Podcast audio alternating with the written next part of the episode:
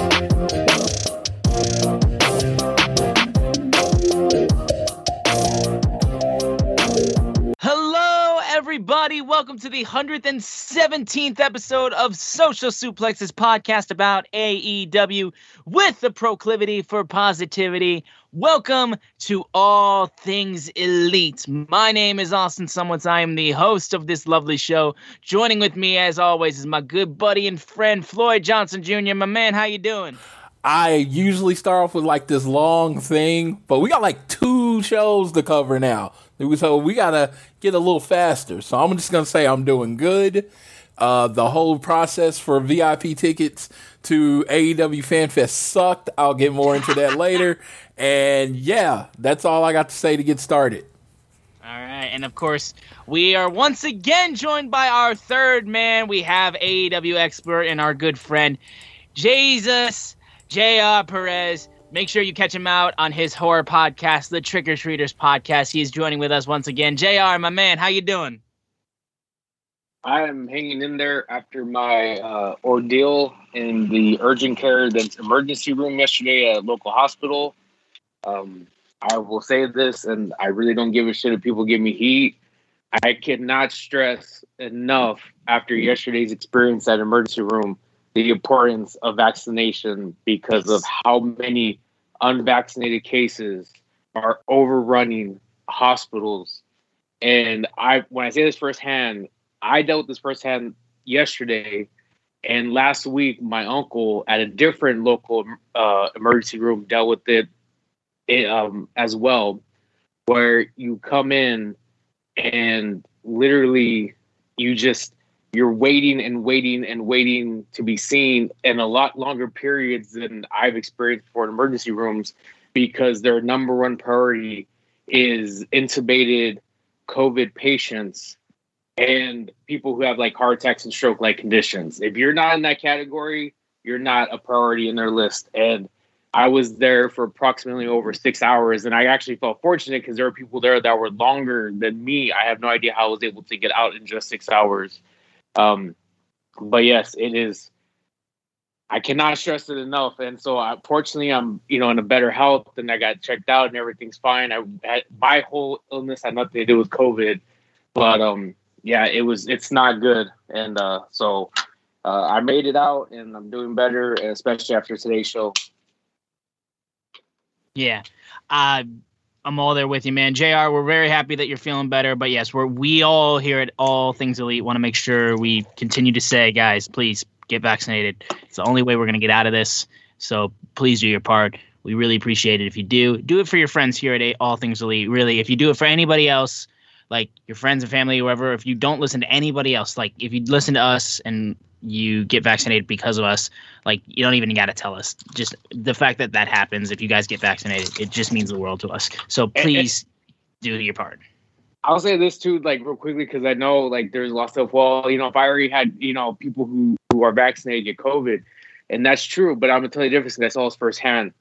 I, I actually was in the vicinity as a, somebody who actually was a vaccinated person who contracted COVID. He was an older gentleman, and the doctor checked him out, and yeah, and he was sick. I'm not saying he wasn't. He, you know, he had a fever, and he had, you know, he was telling me that he had like body aches. But the difference was that this gentleman who had gotten COVID, he was stable. The doctor told him, "You are fine. You are good to go home and rest, and we're going to give you medication to help you." But you don't. You because of your vaccine don't have to be in that hospital with the intubate intubated with the tube down your throat. Yeah, or the ventilator. And, yeah. And by somebody who, uh, you know, I have um, doctors in my family. As somebody, if you are vaccinated, you're less likely to get COVID. Not that it won't prevent you from getting COVID, but you're less likely. If you're less likely to get COVID, that means you're less likely to spread a COVID that somebody could get it and end up in the hospital as well. And when you're in that position where you need emergency help, or your child needs emergency help, or your parent needs emergency help, and they can't get it, and when they need it because of those resources are not there, it's a different story. I'm telling you, seeing it firsthand, it's a you know I heard the stories, but seeing it firsthand, it was, somewhat traumatizing. And shout out to the nurses and doctors who go through that day in and day out because I cannot explain to you like what they were doing as warriors in that field. Yeah, we really don't deserve our first responders. They are truly holding it down, and they are incredible. So, all our loves to them, and we hope we're doing okay. But we're gonna lift up our spirits a little bit more and talk AEW. We're gonna talk some wrestling. Um, we got a lot to talk about. Of course, we are recording this only 15 minutes after the first episode of AEW Rampage has gone off the air, and what a night it was. And of course, we've still got AEW Dynamite Homecoming that we will be talking about. But before we get into the show, and actually, it wasn't uh, AEW Homecoming. The notes were wrong. It was in uh, Pittsburgh, Pennsylvania. So, Floyd, your notes are wrong. and I just read what was on the notes. I did my full. I deleted so it. Was, yeah, I deleted it's it. It's all good. AEW Dynamite took place in Pittsburgh, not Homecoming. That was last week. Britt, Britt Baker's Homecoming. Yes, Britt Baker's Homecoming is as you way. Um, in Pittsburgh, we got to talk about Dynamite and Rampage today. We're going to be covering all of that. But before we get into the show, we got a spiel Make sure you guys download this fine show on Google or Apple Podcasts. If you listen to us on Spotify or any other podcasting platform, give us a share with your friends, family, coworkers, whoever you wish really would mean the world to us. If you do that, you can leave a rating and a review. And if you're so inclined, you can also leave a donation through our podcast provider, Red Circle. Easiest way to support us as well is to support us on social media. On Twitter, we are at AT Elite Pod, at Social Suplex are the guys that make this show possible, and they have a bunch of other podcasts on their network. Check those out. I am at Austin Szumowicz on Twitter. That's S Z U M O W I C Z. Floyd is at Floyd Johnson Jr. on Twitter. And JR, where can people find you and the Trick or Treaters podcast on social media? So uh, today, happy Friday 13th to all my uh, spooky ghouls and, yes. and uh, witches out there. So you can find us at Trick or Treat Pod. That is at Trick or Treat Pod.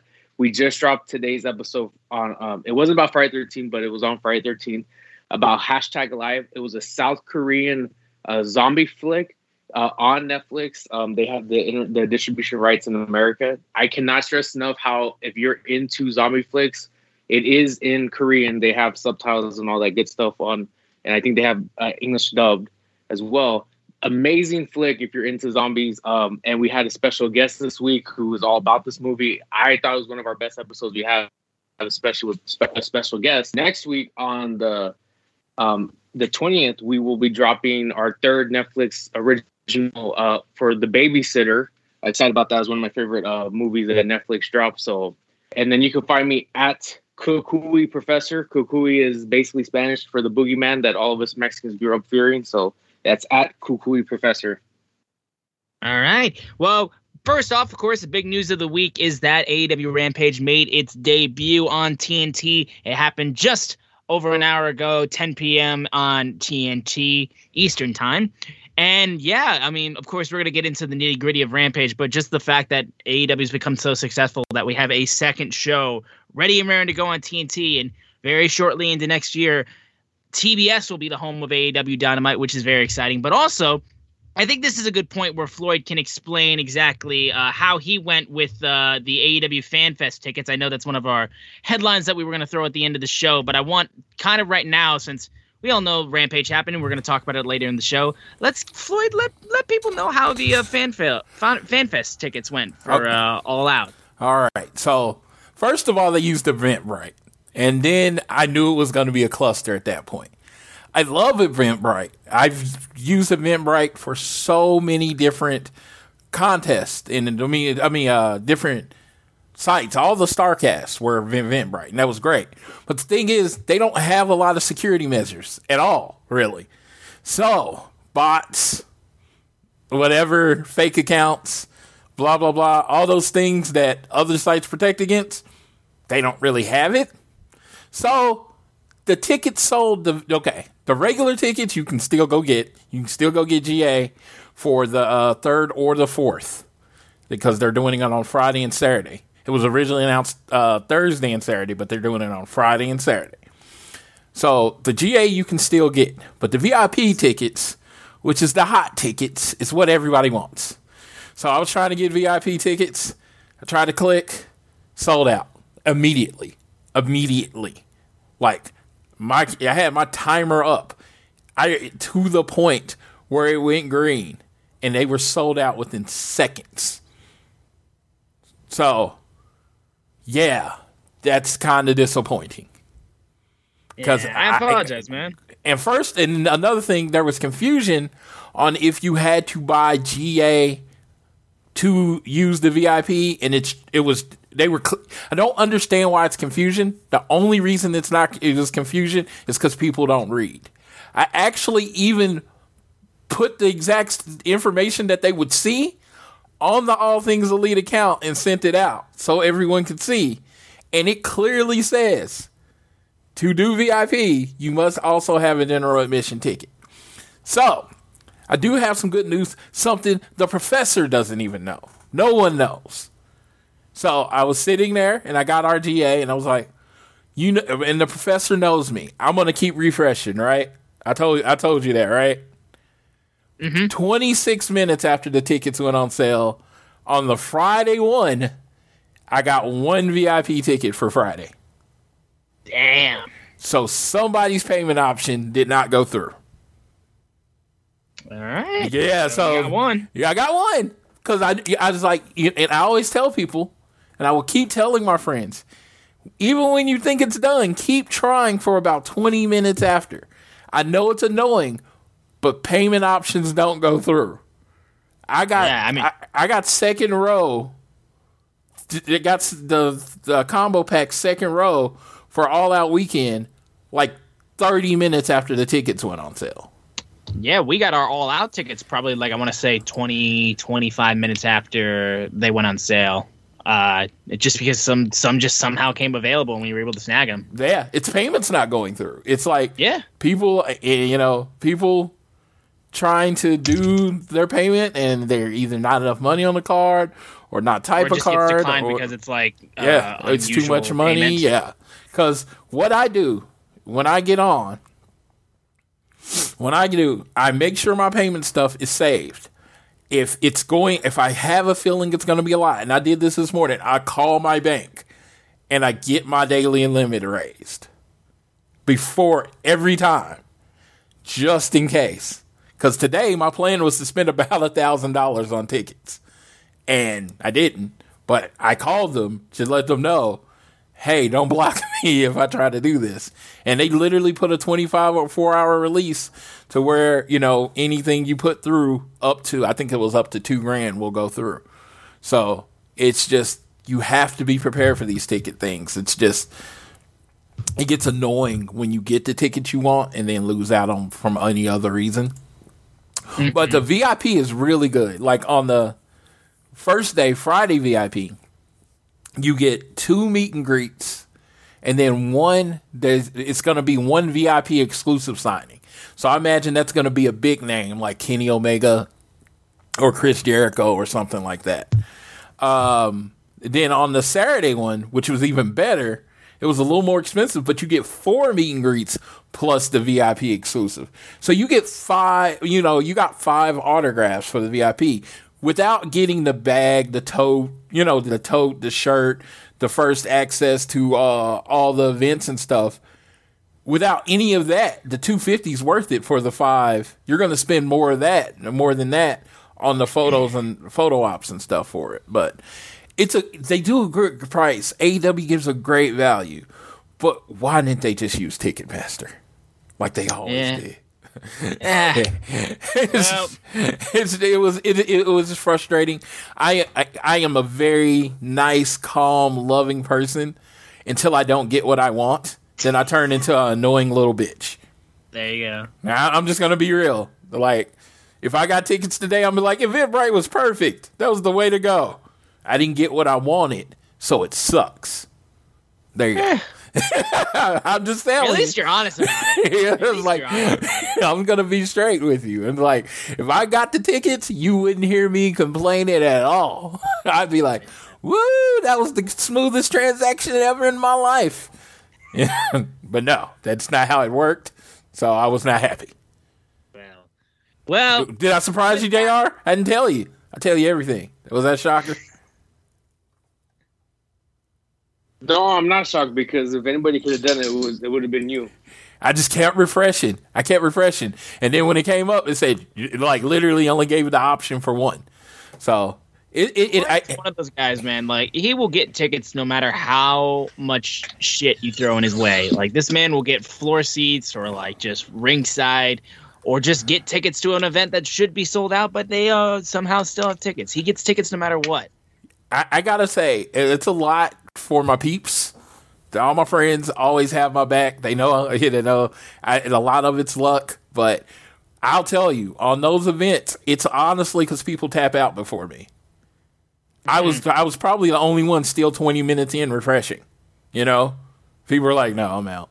You know, I didn't get tickets. It said sold out. Why is he still refreshing? It said sold out. No, no. Another ticket can come out. Another ticket can come out. Never give up. That's how- Never give. I, I, that's what happened on my PS5. I think I told the story on this show. It was Walmart went on sale at uh, eight o'clock in the morning.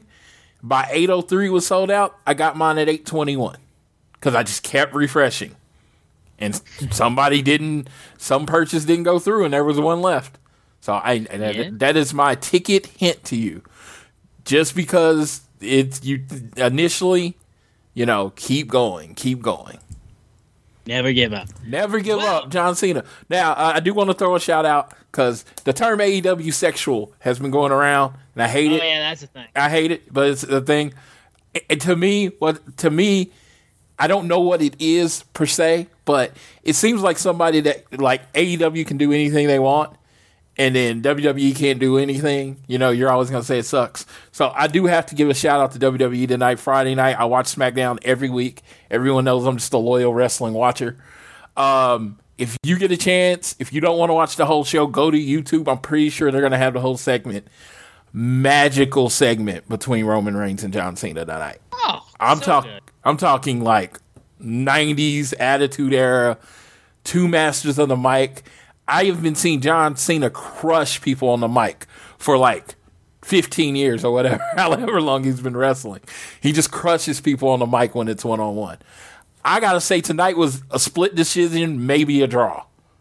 It was Yeah. Roman Reigns was just as good, and he did it his way. He didn't try to match John Cena. He still kept his same cadence, that calm, relaxed nature, and apparently neither one of them are scripted. I'm not saying that's what WWE has to, has to do for everybody, because I imagine some people probably suck not being unscripted, not being scripted. But good lord, it was raw.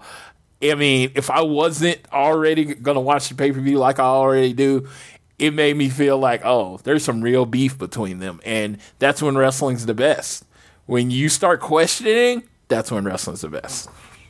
Yeah, I mean, my, my boy CM Punk got referenced in that promo by jo- John Cena, which I mean, like, I don't even know what to fucking say anymore. Like, his my boy's name is just being slung all around by guys like Darby Allin and John Cena, and I'm just like in both companies, and it's like seven years, almost eight years since he left, and now He's supposedly showing up next week at Rampage, and I'm going to be there. Like I, I'm going to calm down because if I don't, I'm going to go on a tirade and I'm going to freak out and I'm going to be spazzing like a fanboy. So the, the, we'll just the crazy thing is there's more excitement around professional wrestling in general truly, than I can then I can last remember. Uh, probably AEW launching, but wrestling is yeah, we're all in there. Yeah, yeah, wrestling is hot right now, and it's just man, support it all. Uh, tomorrow night, I think AAA Mania or whatever the show is called is tomorrow night, uh, and it's Kenny Omega versus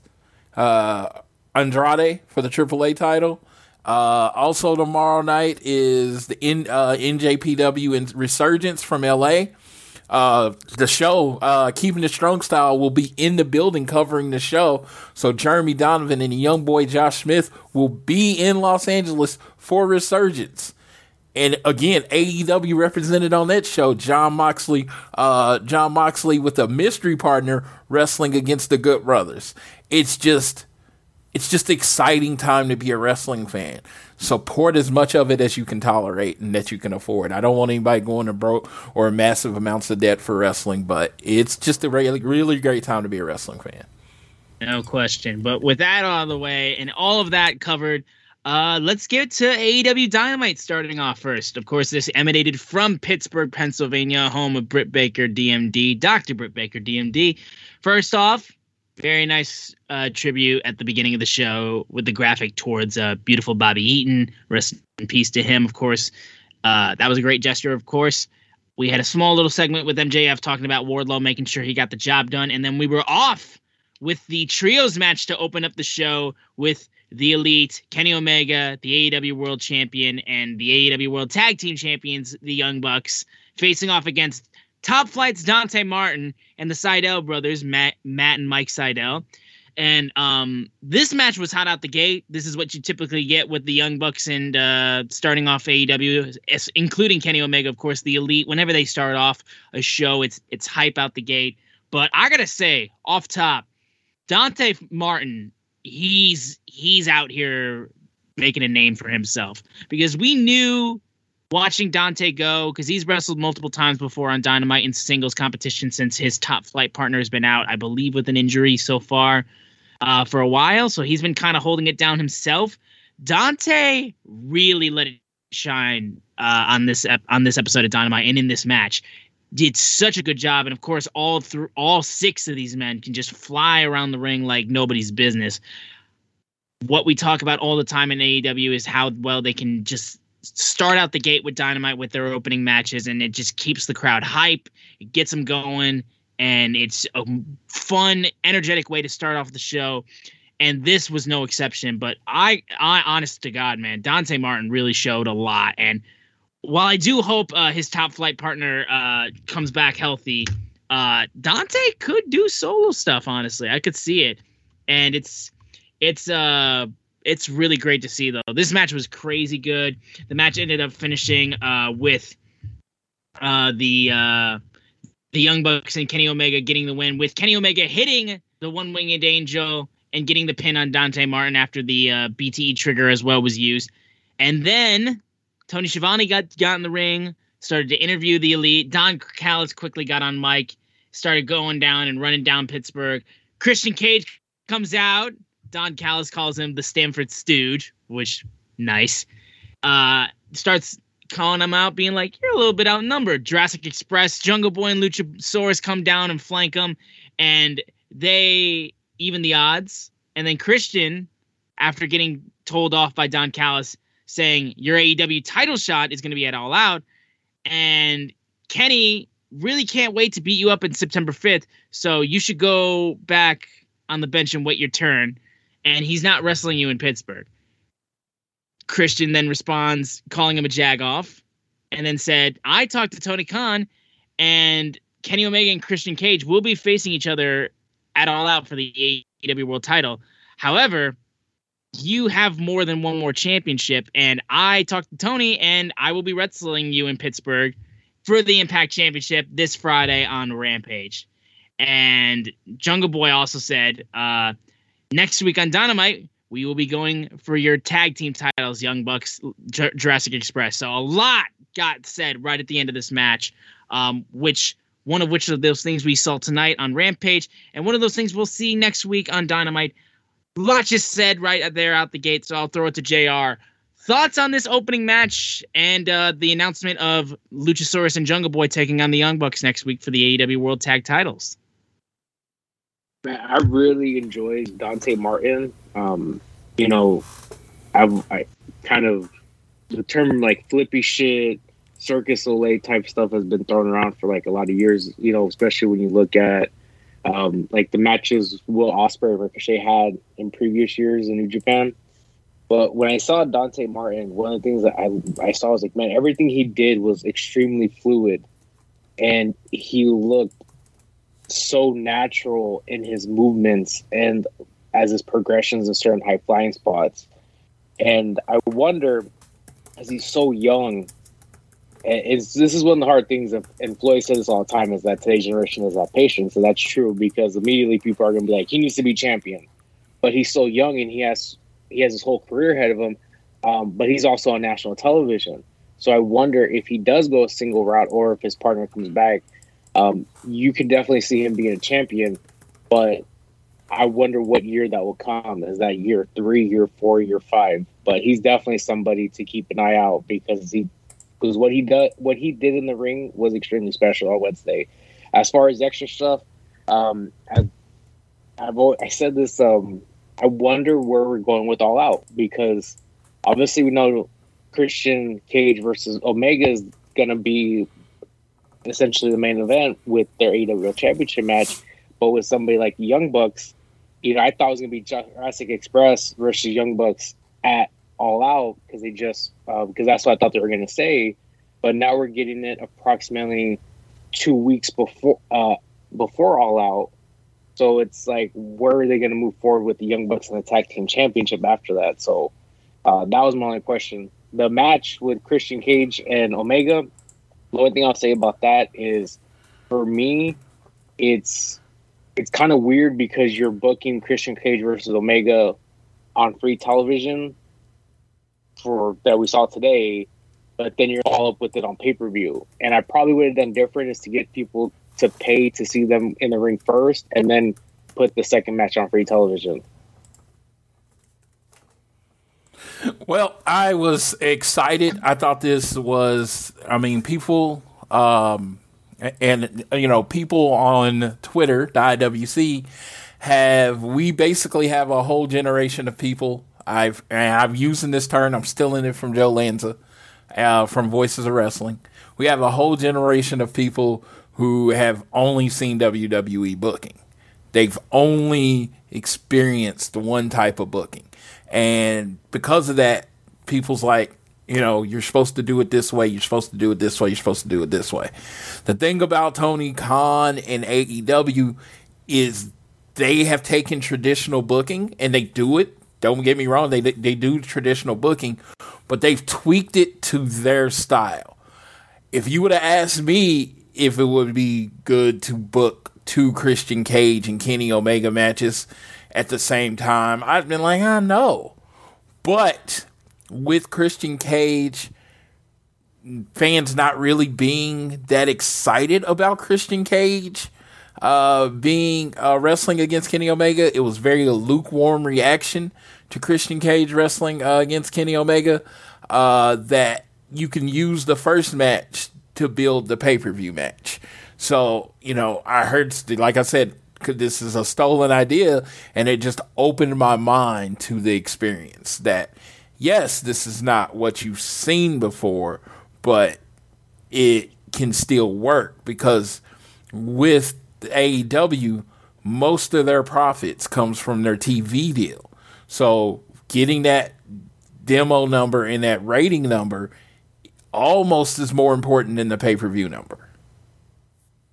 Yeah.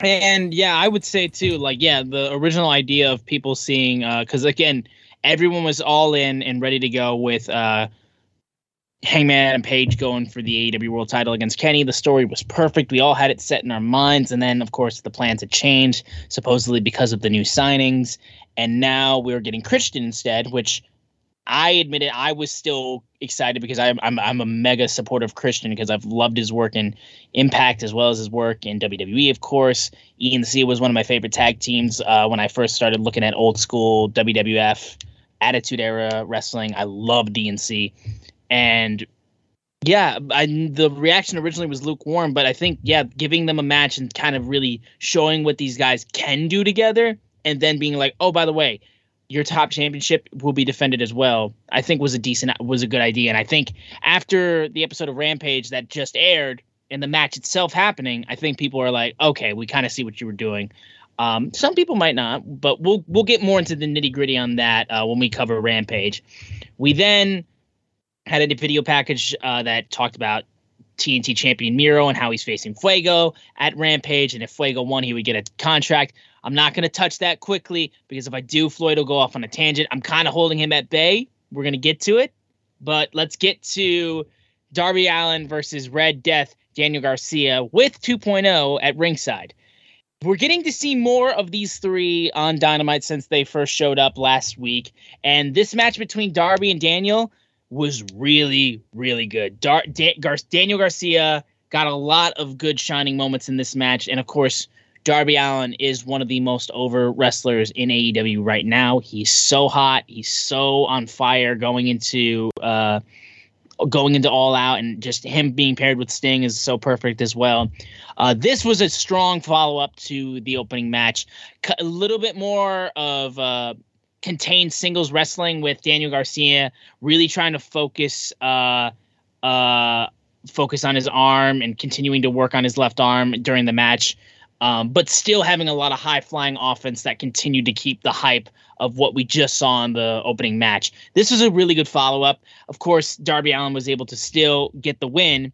And after the match was over, however, after Daniel uh, he hit the coffin drop and got the win, 2.0 tried to get involved, and Sting started smacking him around, and it would lead into what would be announced for next week on Dynamite, where we're going to once again see Sting back in an AEW ring wrestling as they take on 2.0, which will be so much fun.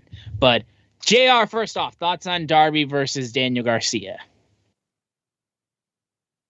It's um guys like Daniel Garcia and, and the other previous show, Wheeler Yuta has been on TV. They kind of remind me of WWE had a period of a talent that they weren't jobbers, but they also weren't like main like big main roster guys. Um, this is when they were like kind of working sometimes like USWA or or Smoky Mountain Wrestling. And so that's where you know they're going to give you a good match and to kind of further build up someone like the way Darby was being used um, as in this situation, first with Wheeler and now with Ryan Garcia, um, they're going to put on a good match. And you expect Darby to win, but he's also he's not going to essentially be a squash. And that's what I like because you're continuing. Darby is a star. Um, there, it looks like he's going into a certain direction that they're waiting. They're biding time to to kind of like unveil that direction, but he needs to be built up towards that direction.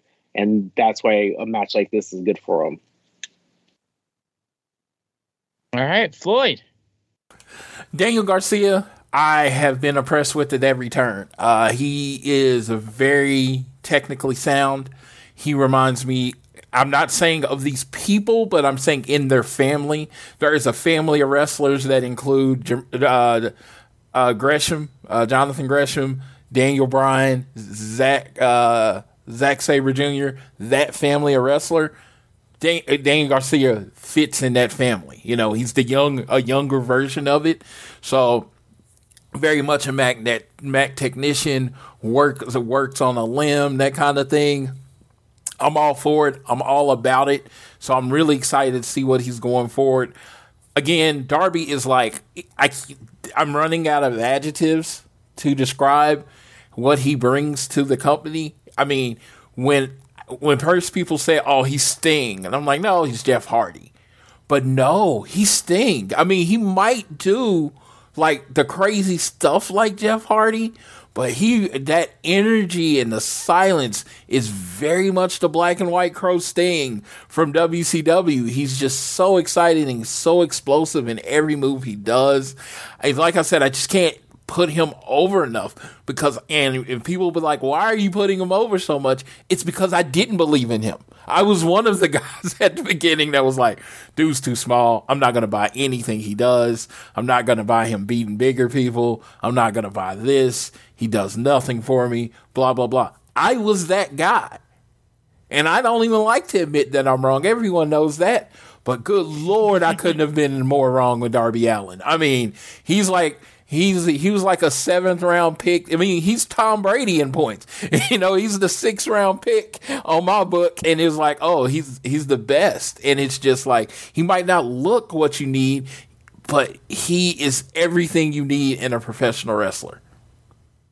Yeah, he's really shown a lot of shine, and this match itself uh, really proved that. And we're going to continue to see more of them and 2.0 down the line. I, I'm wondering how long it takes if they actually do end up getting signed.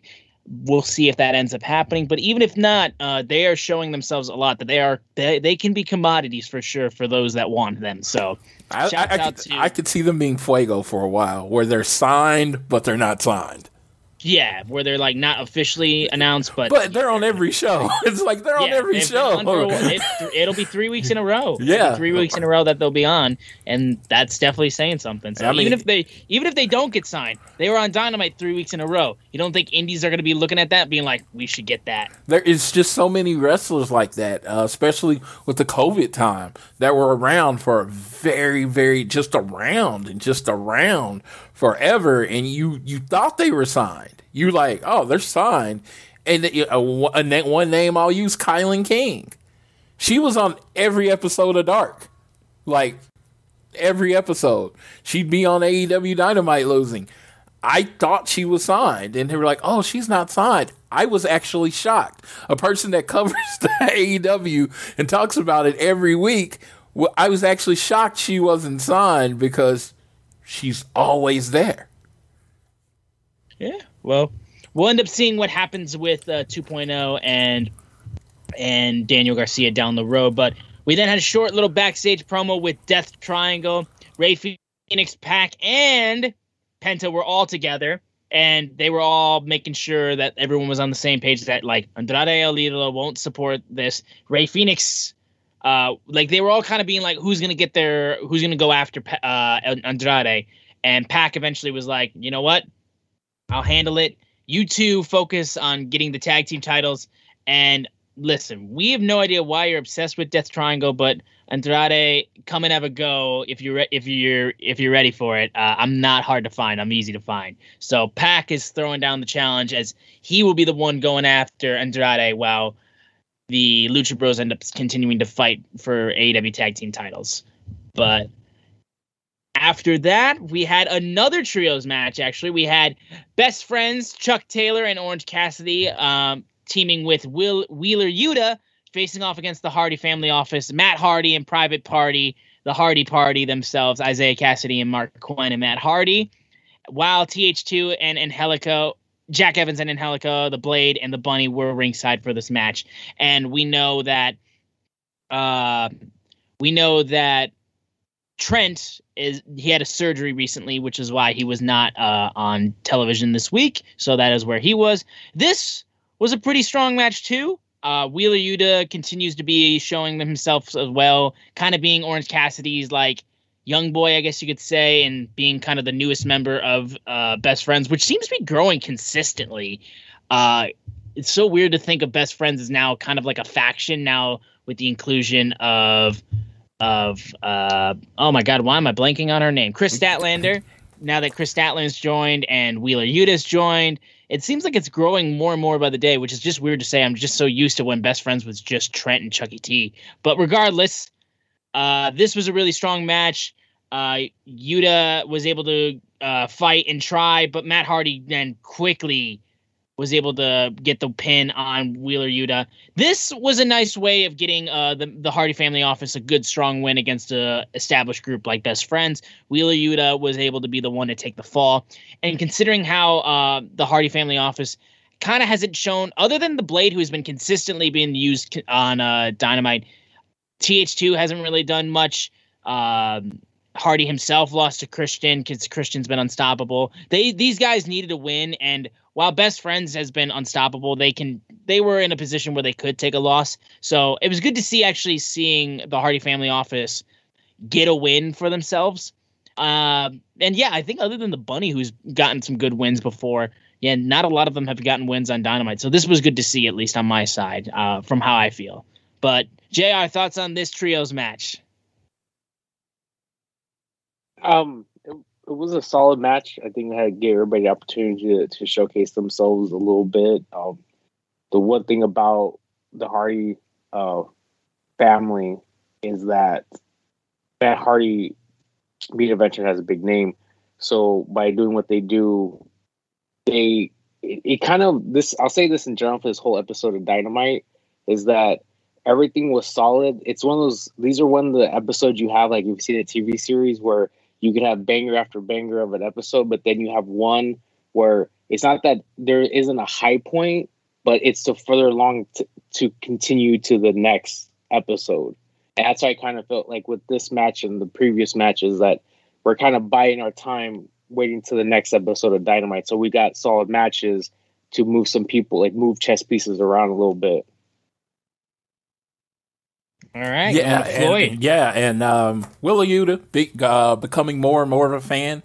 Uh, if people saw the news this week, he actually tried out for the WWE, and because of their new uh, take on signing larger people that are a little bit younger, they actually passed on him, and a lot of people were like, like shocked and upset because he's such a great talent, and it's kind of like yeah, you know, over here, like, yeah, good job passing. I know, again, I am fully aware that AEW can't sign everybody, but when you have someone that comes in and they work and they seem to get into the gimmick of what they're doing and fit in so well, Trent wasn't a big talker you know. So Yuta just slid right in there. I know he's kind of the young boy of the group, but he did slide in to a very similar position. All I gotta say is they need to get him a denim jacket. He's breaking dress code.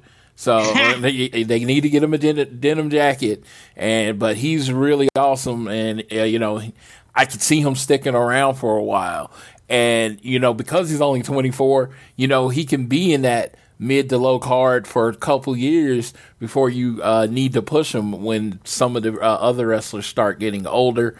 Uh, but solid match. I love what they're doing with Matt Hardy's character.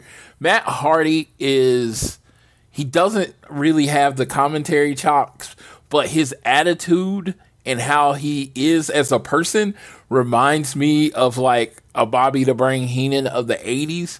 Even in the move where he literally threw Marq Quen into the other guy and used him as a battering ram so he could uh, then hit his uh, twist uh, twist of fate.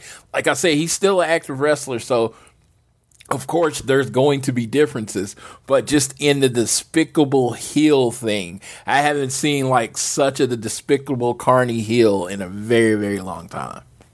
Yeah, Hardy has really done well with this new persona since really uh, broken Matt Hardy uh, when he was uh, when he was in AEW. While he was entertaining to an extent, it felt like kind of like the character had kind of run its course, and especially considering how he he nearly got really hurt. Uh, they kind of took him away for a little bit, kind of allowed him to reinvent himself and try some different things. And I've really liked what Hardy's done with himself uh, with this yeah, like you said, carny heel that he's been. Um, but yeah, again, I will say these guys definitely could use a win, and getting a win really helped them a lot, I think.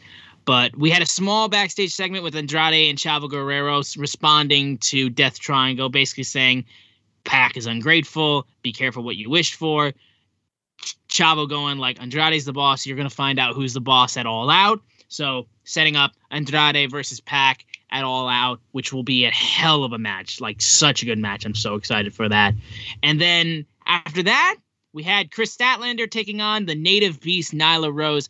In between the match, the trios match between best friends and the Harley Hardy family office, Kris Statlander was at ringside, but then Nyla pounced on her and they started fighting a little bit uh, in between the match. So as as this match started, uh, Kris was feeling some wounds already, and Nyla once again before the bell even rang pounced on her again, really trying to put quick work of her. Kris Statlander's been very strong and very protected and very over for these last few months since she's come back from injury. Nyla continued to try and uh, uh, fight, but eventually uh, Kris Statlander was able to counter her, get the Area 51, and get the win. So, despite Nyla trying to beat her down in areas and really try to set herself up for an easy win. Kris has still proven herself to be incredibly strong and resilient in winning this match. She's been unstoppable, and I feel like it's really going to set up to the point where, in fact, we we did see she's due in line to be going after Britt Baker for her AEW World Women's Championship. But real quick, since this match uh, was not too long, I would say, but it was uh, a decent length, I think. Uh, Jr. Thoughts on this women's match? Uh, when Kris Statlander when excuse me when Kris Statlander won, the first thing that went through my head is like, oh, she's getting position um, to go against Britt Baker at All Out. I know a lot of people potentially thought it was going to be Thunder Rosa, but the way they kind of been building Kris up from her comeback, and then especially with this win, I was, and I know I kind of go back with Britt a little bit because they say like, oh, you know, I'm like, is she a heel or a face because her her match with Nyla was weird, but obviously she's you know after that match she's kind of cemented herself as a heel, which means she needs a baby face, and with Kris winning this match, I'm you know I'm fairly confident that's what the direction they're going to be for all out. Bret Hart was a uh, Bret Hart was a heel in uh, American and a face in Canada. That's what Britt Baker reminds me of right now. Exactly. Yes. Exactly. But uh, this women's match, yeah, I just I would have liked it to be a couple more minutes. I think they could have told a little bit more story, but it was just Kris Statlander's just better than Nyla Rose, and that that works. It works. It did what it has to do. But you know, I think they could have got a few more minutes, and and that's just a small minor gripe because I'm watching it and it's like, oh, it's over already, and I mean, Britt's a big part of the show. She's a big part of every show, so you can't say this no one's being featured. I mean, it's all about pushing Britt. It's all about getting Britt over. This was in Brittsburg, Pennsylvania, so yeah, the spotlight was on her for this show. It really was. And speaking of Britt Baker, after uh, a funny little segment, I will say, of the Young Bucks continuing to run their mouths of being the best tag team in the world with continuing the basketball theme. Uh, Jungle Boy and Luchasaurus then uh, steal the basketball from uh, uh, the Young Bucks at, that they were holding. Uh, well, actually, no, it wasn't a steal. Luchasaurus comes and blocks a layup from uh, the Young Bucks, saying that the win against them was going to be an easy layup. Luchasaurus blocks it. J- uh, Jungle Boy gets the rebound, and a vicious pick from Luchasaurus stuffs Matt as uh, Luchasaurus goes in and puts the ball in the basket. And uh, yeah, very silly promo. I, I appreciate some silly wrestling promos occasionally. And this was pretty damn silly, I will say. I, I got to say, it was a solid pick by Luchasaurus. Dude, that man was stiff as a freaking brick. yeah. I'm like, hey, that's a that's an NBA pick right there. Yeah, no selling on it. This man didn't need to flop or nothing. He just set the pick, and then boy fell down, and then he was just standing there. Like I was fully expecting him to do the Damian Lillard bye bye. I was fully expecting it, but wasn't to be. Regardless, we got to see Tony Schiavone introduce the AEW Women's World Champion Dr. Britt Baker DMD in her hometown of Pittsburgh, Pennsylvania the terrible towels were flying very, very high, and I'm I'm I'm holding myself down, trying to not make jokes about the Pittsburgh Pirates or the Steelers. But we'll get through this. We'll get through this. Uh, this was an incredible homecoming reaction for Britt. This was the reaction that we were expecting, and really leading into the Rampage match as well. This is what carried her and really set uh, not even really carried her, but this is what helps cement how important her women's championship reign is being right now. And it again really helped bounce back from the somewhat lackluster match she had against Nyla Rose for her first defense. This is exactly what she needed. So she talked about being the baddest bitch on the block, continuing uh, to uh, relate herself to the city of Pittsburgh, really showing um, how you know Pittsburgh hasn't been great recently with sports. Of course, the Pirates are a a team, I guess you could say. The Steelers went 11 0 and then got eliminated in the divisional round.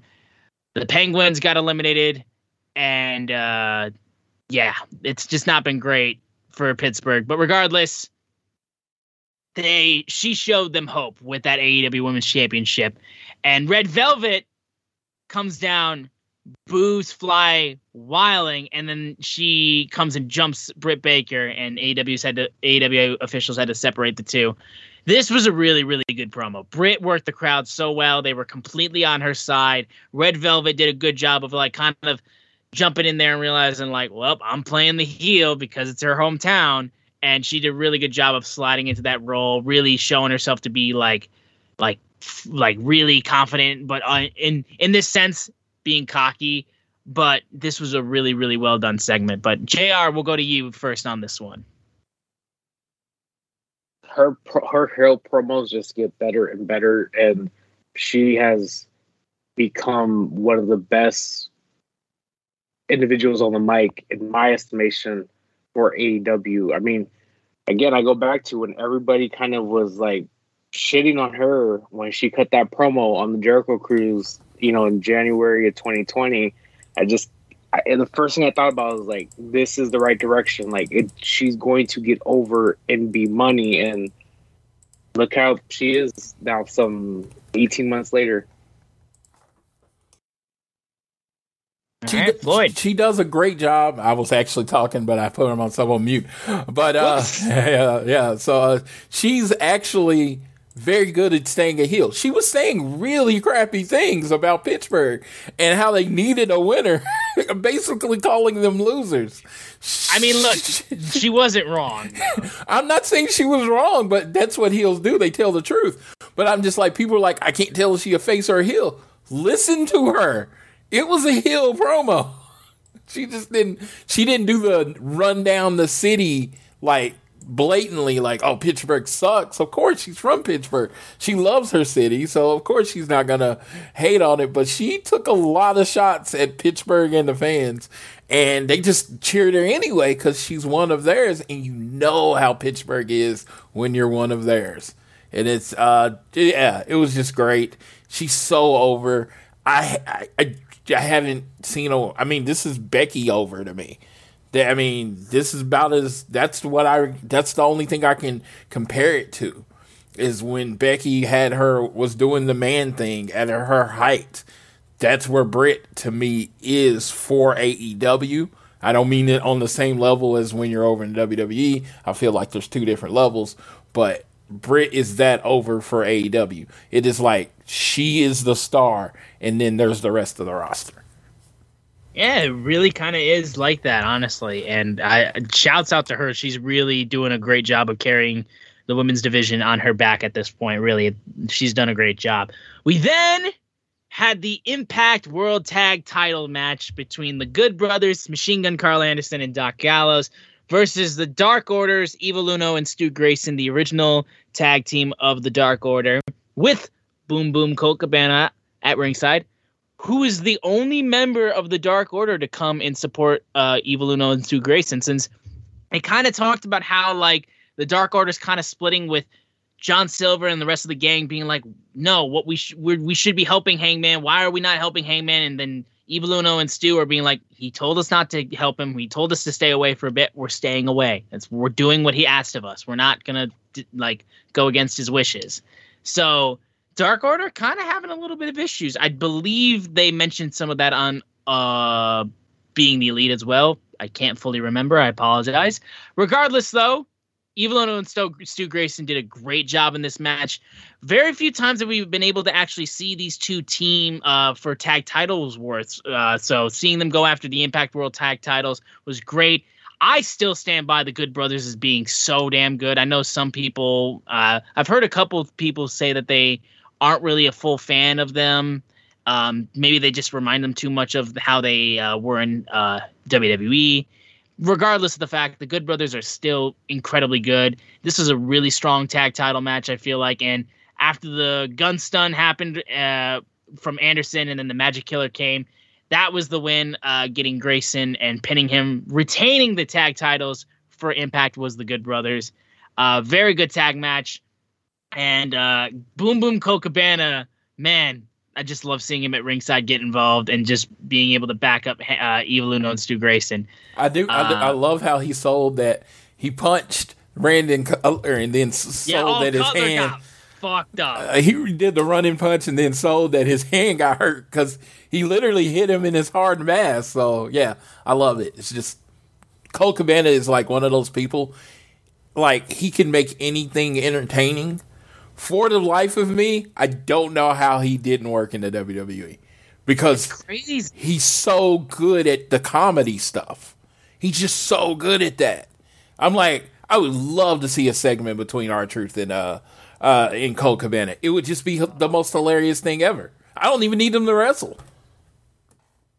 All right, we'll go to JR. The thoughts on this Impact World Tag Title match?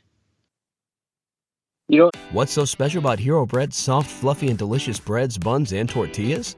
These ultra low net carb baked goods contain zero sugar, fewer calories, and more protein than the leading brands, and are high in fiber to support gut health. Shop now at hero.co. it was this match that kind of led me to have this train of thought.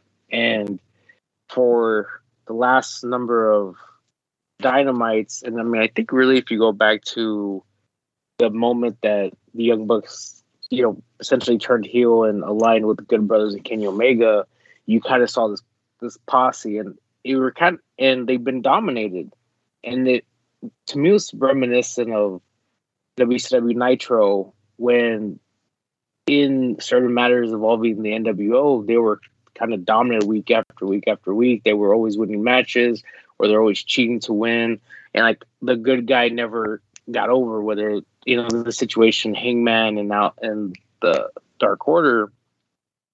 And in my head, I you know I kind of took a different direction because some people are starring like, oh, it's getting bad, or this is cheesy, or it's corny, or whatever. And I'm like, and I said, wait a minute, I the way I'm seeing this set up, eventually somebody's going to get their comeuppance on these individuals. And when they finally do, it's going to be a big, massive babyface pop.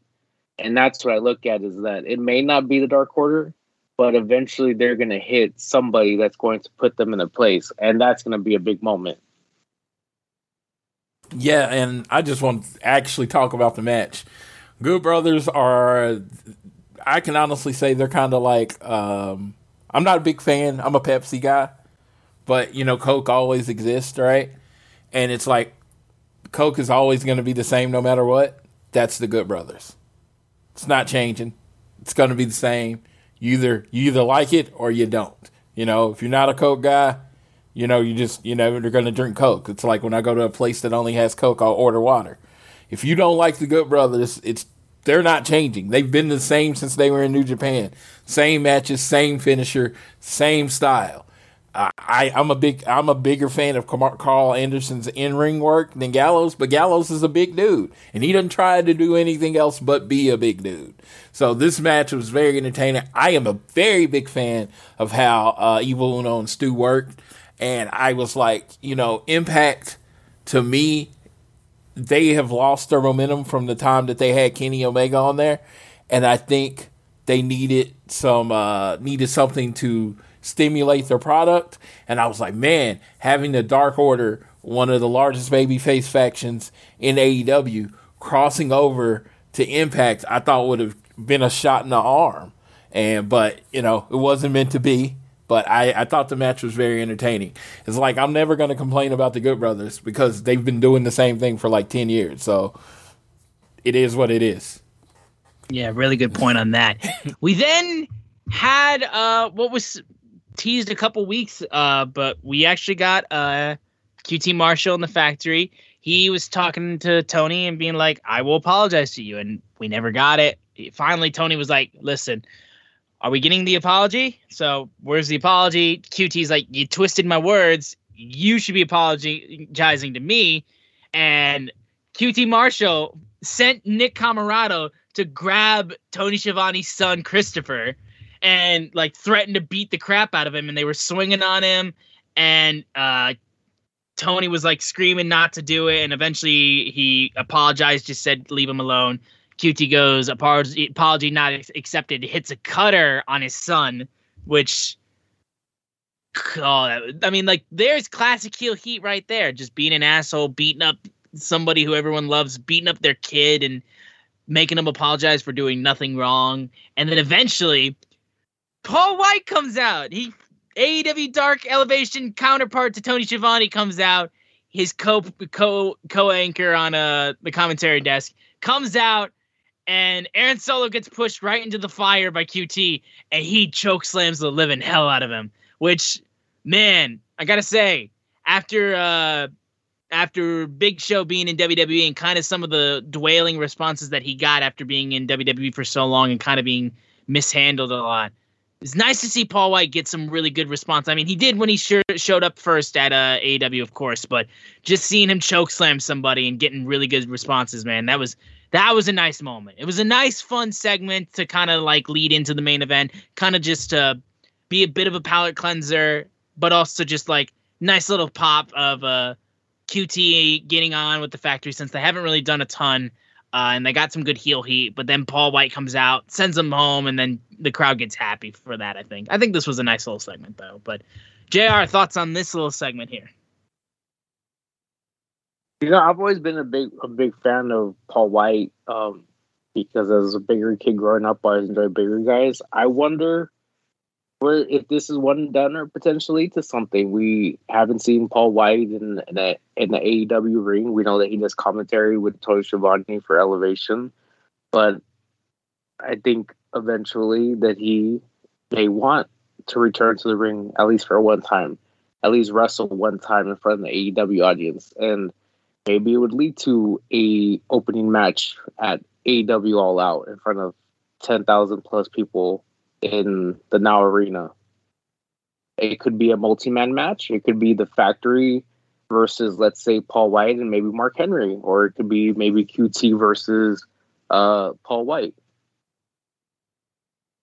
Yeah, yeah, I popped for the moment. I don't know if it's going to go anywhere else. It probably is because AEW tends to not do one offs. But I was just like the moment of you know, the first time he really got physical in the match, Paul White. And it's I just thought that was really cool. And I don't know what it's going to lead to. I don't know if it's going to lead to anything at all out because everybody's been speculating on everything that's going to happen at all out. I'm I'm one of them and they're trying to guess, but you know, most people are like, "Oh, I don't want that on all out," but it's a 3-hour show. Most of the time closer to 4 hours. If somewhere in an hour and a half, 2 hour part of the show uh, you have Paul White out there against QT or in a handicap match or maybe in a tag match, and he squashes somebody in five minutes. Is that really going to ruin the momentum of the show? It's probably it's going to be like a palate cleanser to a lot of exactly. people to get to the next match, and it's entertaining. And there are people. I know people don't like to think that because we live in this bubble where Paul White's not like really significant anymore. But there are people that will see this familiar face that's been on their TV for the last 20 some odd years and be like, maybe I should check this pay per view out. See Dude, what the imagine big. seeing Paul White, the giant, wrestle on TNT for the first time in over 20 years. Yeah. And it's like, you haven't seen him in the, uh, and, and it's like, oh, maybe I'll check this out. And it's just like, people like stuff that makes them familiar, especially in wrestling. Especially like, even now, I, everybody like, I, I hear you into wrestling when Stone Cold coming back? I still get this in 2021. This dude has wrestled in over 10 years, and people still ask me when Stone Cold's coming back. So it's like to think most people will be like, I don't think anyone we cared in Paul White. Maybe in our wrestling bubble, it doesn't excite people, but people outside the wrestling bubble are very excited about Paul White. Yeah, I'm and just honestly, gonna say, um, okay, ahead. I was the only thing I would say is that Paul White, while he is older, he is currently only four years older than a current world heavyweight champion. Uh, Paul White is at the age of 49. Probably in the best shape that he's since he's been in professional wrestling.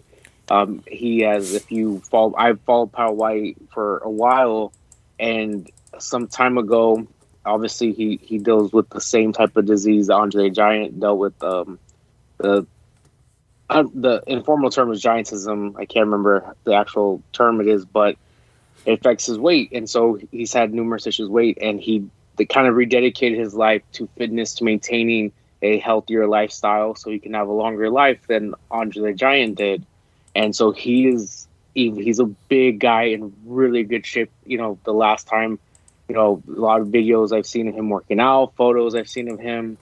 I think at one point he had almost a, I think he had a six pack. Um, you know, he could go, he can go rounds. I mean, and honestly, there's wrestlers today that are younger than Paul White, um, that are in a lot worse condition than that shouldn't be in the ring.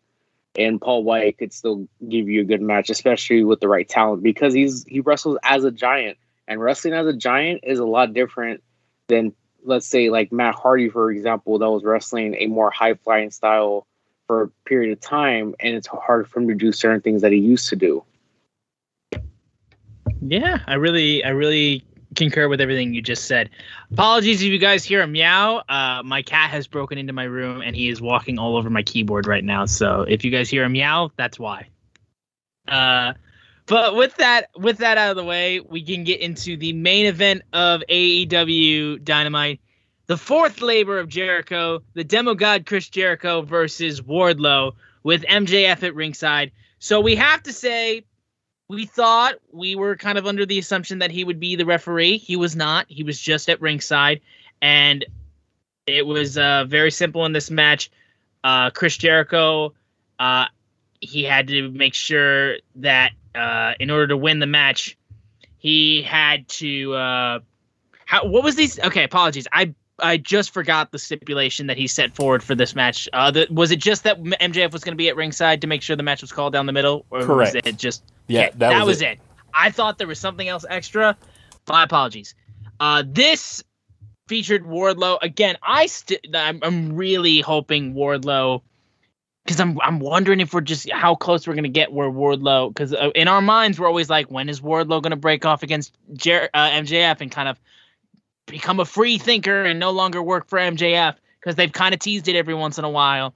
Um, but it, I, it doesn't matter really what Wardlow does because he's still really freaking good. Like in a company that doesn't feature a ton of big men, he's one of those big guys that just does really great work. I'm I'm 100% like it, like out of all the big guys that they have in AEW, Wardlow is probably one of my top favorites, probably next to Luchasaurus, and he continues to showcase really great stuff whenever he gets in the ring. Uh, the F10 is just vicious, and uh, Jericho sold it really, really well. Uh, there was a great little spot where Aubrey Edwards was dealing with MJF, and then Ju- Jericho was able to get that Floyd baseball bat, aptly named, and hit it over uh, Wardlow's face, and then get the Judas effect real quick and get the win. Really great finish. Um, as MJF kind of cost it himself. It was sort of his fault trying to distract uh, as he tried to get the Dynamite Diamond ring to Wardlow, but uh, MJF got ejected from that. Then Shawn Spears, after the match, comes and ambushes Jericho, starts beating him up. Sammy Guevara comes and stops him, leading into the fact that next week on Dynamite we're going to get Shawn Spears versus Sammy Guevara. Jake Hager then comes out and evens the odds after MJF gets in the ring and starts hitting the salt of the earth on uh on uh on uh Chris on uh, Chris Jericho. And after everything gets uh set, settled and squared away, Chris is told by MJF what the final uh stipulation is for his match against MJF in the fifth and final labor, and it's simply no Judas effect. Finishers turned off only for you. Only I get finishers. You get no finishers. And no Judas music. So he's going to come out to complete dead silence, which I can only just imagine how the crowd is going to just pull this out and Uh, yeah, Oh, that's gonna be the best it's moment. gonna be so so great. I like I would be surprised. I would if I was in Jericho's position, if I that happened, I wouldn't be surprised if like he kind of tears up a little bit from it because it's just the images and the sound of the crowd is just gonna be incredible. And uh of course, MJF finishes off. You hit the Judas effect, I automatically win. But also, forget about that because here's a prediction: you're not only going to meet your match next week, you're going to meet your successor, which was a really good line and a great closer for this episode of Dynamite. Match itself was really, really strong and really good. Wardlow threw Jericho around a ton, but Jericho used his smarts to be able to get the better on Wardlow. And we're going to get MJF versus Jericho in the fifth and final labor next week. So, JR, thoughts on this uh, closing match for AEW Dynamite? Um, you know, the, Wardlow has had three singles losses before this. Uh, he lost Cody in his first match, AEW Steel Cage, lost to Hangman in the AEW semifinal tournament match uh, to number one contender. And then he lost to Hager in the MMA rules match, and now this one. And I and I think out of all of them, you know, all the losses have been strategic in the way they kind of position him. If he lost, and you look at the people he lost to, um, but I think this is the one where this loss protected him the most, where it's like he looked like a dominant monster, like he's gonna like murder Jericho. And then because of MJF's interference, it essentially cost him the match because then Jericho was able to use the trusty Bat Floyd to, you know, take out Wardlow. And I like it for two reasons. One, it protected Wardlow. Um, and two, it kind of goes back to that possible tension as you saw in the earlier promo when like MJF said, "Well, you you know you let Cody beat you," that we bring that tension back of maybe Wardlow turns MJF and MJF the most despicable heel in AEW. If Wardlow does do that, it's gonna. I mean, the biggest babyface turn probably in the you know in AEW short history that everybody would go bonkers for it to see Wardlow, turn, you know, just tried to eat MJ uh, MJF uh, alive. But I, I, liked everything about the match, the way it ended, um, and MJF is so. I mean, for 25 years old, I I want somebody to point to me a person that was 25 years old in their career on national television that someone can say like that guy could be the world champion right now if they wanted to put it on him. He is so good because of everything his ring work, his promos, and every time he cuts promos like this, it reminds me of that. I'm interested of you know where they're moving forward for next week with the fifth labor. Um, so it's gonna be amazing because I don't have to hear that terrible song next week. It's gonna be awesome. I demand silence. I expect silence. None of these people in the crowd. I, I don't want to hear anything. I believe they're in Houston, Texas. So Houston, no talking. Just let him walk out in dead silence to be the miserable human being that he is. And then no Judas effect. This is an easy win for MJF. It's a layup. It's a layup. Uh, Don't was... say that because then Jurassic Express will block that layup. match was great. Uh, I love the MJF after giving Wardlow shit about you better get the job this, done this time he was the one that actually cost him the match. So it's like they have planted so many seeds from the day for the day when um, Wardlow eventually turns on MJF that it's just like. And it, it, it, I imagine there's subtle things like that. Like when they came out with that Pinnacle video and you had seen how many times over the last year they had mentioned being the Pinnacle, and it was like, huh, so they've been setting these seeds these whole time. So yeah, that was awesome. So I feel like they're doing the same thing with Wardlow. And it's just like Wardlow's one of those people that when it's time, when you decide to let him go, when you break him off the MJF, you have to put the rocket pack on him. He he has to be your guy because oh, yeah. he can't be a, a dumb baby face. He has to be like when Batista left uh, Evolution. Uh, that's the best example I can have. Batista stayed in the back, stayed in the back when he when, but when he left Evolution, he was the guy. I think that has to be Wardlow's trajectory after he lose, leaves the pinnacle, or not even the pinnacle. He leaves MJF. Yeah, honestly, like I'm, I'm totally on your side with that. And that was AEW Dynamite. Again, it was another show that felt like kind of had a few like it felt like a simple AEW Dynamite. Um, and I felt like they were really trying to save a lot of the big stuff for Rampage's debut, which we'll get into very shortly. Um, but this was a very solid episode of Dynamite. Had some really big moments, um, a lot of shining moments from some uh, some talent that we hadn't seen a ton of, but really took the opportunity and made the most of their time on Dynamite. Um, again, like it's it's it's it's still exciting to see. Like there's a lot of talent that um, could be succeeding uh, even more so in Dynamite and in AEW down the road because AEW is continuing, I think, really to set the stage to keep building stars and keep um, their talent free flowing and making sure new faces make the scene and uh, people start to like them and they get over. Um, it's really it's really exciting to see that happen. But now I think we can get into AEW Rampage's debut, also taking place in Pittsburgh, Pennsylvania, and this was a hell of an opening, I think, for AEW Rampage. They kicked off out the gate with the Impact World title being defended between Christian Cage and Kenny Omega, the ty- the belt collector himself. This was a hell of a match, and I think this really got the crowd for the first time really behind Christian, like really behind him.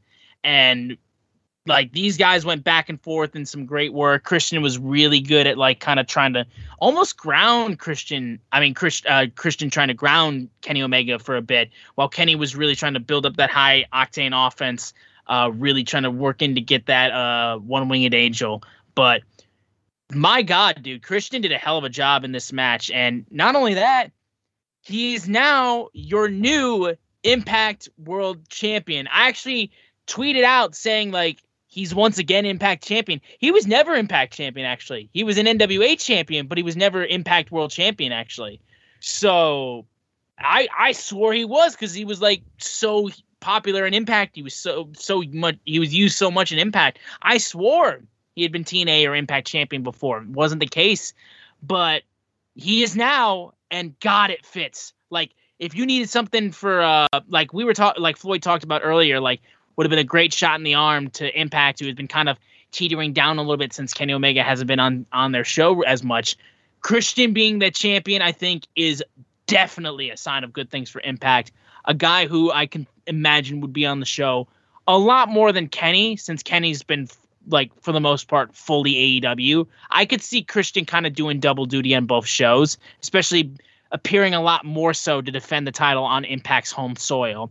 But this was a huge moment to start off. I know it. I mean, it's Kenny's first loss in a very long time, and Christian still remains undefeated. And like we said, like leading into All Out, people weren't sure about um, Christian winning. To how is this going to build to the All Out match? How are people going to still want to see this match now that Christian's already won? honestly, it's like I'm still behind this match, and I think Christian showing how well he could compete against Kenny to win. And again, more so the fact that he won the fans over. I think that shows that like, okay, you've proven yourself. We want to see this match again. I think that's shown fully in this in this opening match. But man, Christian came out and he freaking killed it. Honestly, it's seeing him as Impact Champion. It just feels so right. It really does. But JR, your thoughts first on this opening match. Uh, it was a good match. It was, um, you know, I'll be I'll be honest, and Floyd will tell you. I told him, I said, I fully expect Christian to become the Impact champion, and I think there'll be there'll be a way that it's going to end that will make it to where the match at All Out will make uh, you know make more sense than just a rematch. And what I mean by that is that obviously the way the match ended, Christian won, but there was, you know, some sh- a little bit of chicanery with the way that the finish was. You know, there was a still chair involved. So Christian has the opportunity to say, "Hey, I beat you. I deserve a AEW World Championship match at All Out."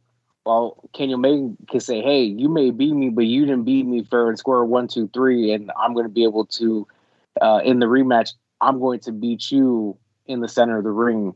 Um, and there won't, you know, essentially to get people more involved. So I like the way, especially the ending of it. And you mentioned earlier about, you know, it's Christian potentially playing double duty, and it was shortly announced after the win that next Friday on Impact Plus, August 20th, it will be Impact plus Emergence. Christian Cage will de- defend the Impact uh, Heavyweight Championship against um, Brian Myers. Yeah, that's, All right. that's going to be a big match. Um, this was the perfect way to start this uh, new series, new show. The big thing was, and every everyone knows this, is that everyone's like, this is the B show, and Tony Khan has been adamant that this is an A show. He's like, this is just an extension of Dynamite. You know, it's going to be on the same level, the same stakes. What a better way to do that? First night, three title matches. What better way to do that? First match, world, a world title for another company changes hands. Uh, I have been really critical of Impact, as in, I didn't understand. Uh, I didn't understand what Impact was doing. Kenny was their champion. I'm like, you gotta have a guy that you're building to beat Kenny, who's gonna be the next guy in your company. You have to have a guy. I've been on this for like months, and I just didn't feel like they were building anyone. And they didn't. they had another AEW guy beat them on the AEW show. Christian actually, uh, advantage to Christian, he's a much more beatable person. He's not as well, technically, he is protected in AEW right now because he's undefeated, but he's not as protected as Kenny Omega. You know what I mean? The only person that could beat the AEW guy for the Impact Champion was another AEW guy. So I just think there's, you know, something that goes along. It protects Kenny. A weapon had to be used to beat him, and it now adds excitement to Christian uh, against Kenny Omega. Can Christian beat him again for the big title, the belt that really matters to Kenny Omega, the belt that he turned his back on everything he believed in for, signing with uh, Don Callis and cheating to beat uh, Moxley. It's the stakes of this match gets higher. Now I wonder does the match at uh does the match at AEW or at uh, All Out become winner take all? What do y'all think? I don't think so, honestly. I think it's simply just because it's for the AEW World Title. I think it's just going to stay as is. Um, I think a winner take all could kind of like build it up of like it's, but like I don't know. I, I truly think Christian continues to be Impact World Champion because, like, while of course they want somebody that's fully committed to Impact to be their champion, I think uh, going forward, I don't know. Christian, I would think would defend it more than Kenny did, honestly, or just appear more. I, maybe that's just me. Maybe that's just me. What do you think, Jr? Jr, are you there? I apologize. My uh, my mic went off. Oh, okay. Um, I think I don't think it'll be winner take all. In fact, I'll take a step further. Tomorrow, as we're recording Friday the thirteenth, and your guys' neck of the woods is probably already uh, Saturday the fourteenth. We have triple. Uh, I believe the way to say it is triple Maya. Kenny Omega will wrestle Andrade for the AAA title, and I am convinced that Andrade will defeat Kenny Omega for that title and then Kenny, the bell collector, is going to be down to one bell Kenny, um, and it will not be a you know title for title match at All Out. Um, I think potentially Christian Cage would hold it and potentially do a job in Impact Wrestling, uh, not against Keith. I believe somebody else. I um, don't know who yet. I'm not. I don't watch a lot of Impact Wrestling, but I do think Christian Cage will be more on that television um, and do more. Uh, I think because of his history and the term you said like beatable champion. I think Christian Cage, um, when you see him potentially lose to someone in Impact, would go over. Would be go over better, for lack of a better word, than Kenny Omega. Yeah, I, I, I mean, I think so too. Honestly, I think, I really do think Christian while like um Kenny Omega like losing the other titles some people might think it'll like damper him a bit. I just don't think so. Because first off, Christian had to use a steel chair in a match to win against Kenny, so that protects him. And of course, it was because Don Callis kind of messed things up. But also, um, I think I don't know. I just I think him losing those two titles won't hurt his AEW title reign at all, honestly. And I think it's just because like while ha- him having three titles is dope as hell, like again, he can only defend them so many times because he's still committed to AEW. So I think it's fair to for him to go back to just being AEW World Champion relatively soon. So I think I think that's fair to say. But we can move to the second match of the show, the TNT Championship match between Miro and Fuego del Sol. If Fuego won, not only would be he be TNT champion, but he would also get a contract to be with AEW. So Floyd knows that Fuego is an Oklahoma boy. So Floyd, do you want to tell us about uh, this match simply? Um. Okay. So the match starts with the the face, the the fire, Fuego del Sol. He cuts an amazing promo in the video up. But yeah, the video package is great. Yeah. Yes, he cheats. he attacks. He attacks our boy uh, Miro before the match hits his signature tornado DDT. Uh, Miro, uh, I think he rolls away. Then he hits it again. This time he rolls literally out of the ring, so he can't get the pin. Miro almost gets counted out. He gets the nine, jumps in the ring. Fuego then hits the top rope one, and then Miro kicks out, and that was pretty much the end of the match at that point. Miro, you you're trying to embarrass me on national TV, and got pissed off. And I think three moves later, big Samoan drop. Uh, the what is it? The kick? I forgot what they call the kick. And then the game over uh, with the full extension. Um, get the match. And, uh, I mean, quick. It was a perfect match because for 0.5 seconds, they had me believing they were, especially with what they did in the first match. I thought we were going to get the moment. They worked me. I was excited. I was standing up. I have to say, they worked me. And then Miro hit the Samoan drop, and I was like, oh, it's over. But for that 0.5 seconds, they had me in the palm of their hands. And so Miro wins. Then after the match, he, uh, think he kicks him again. He uh, puts him down and then tears up the contract because this match was for a contract. Then the moment happened, and I again I, I state this often.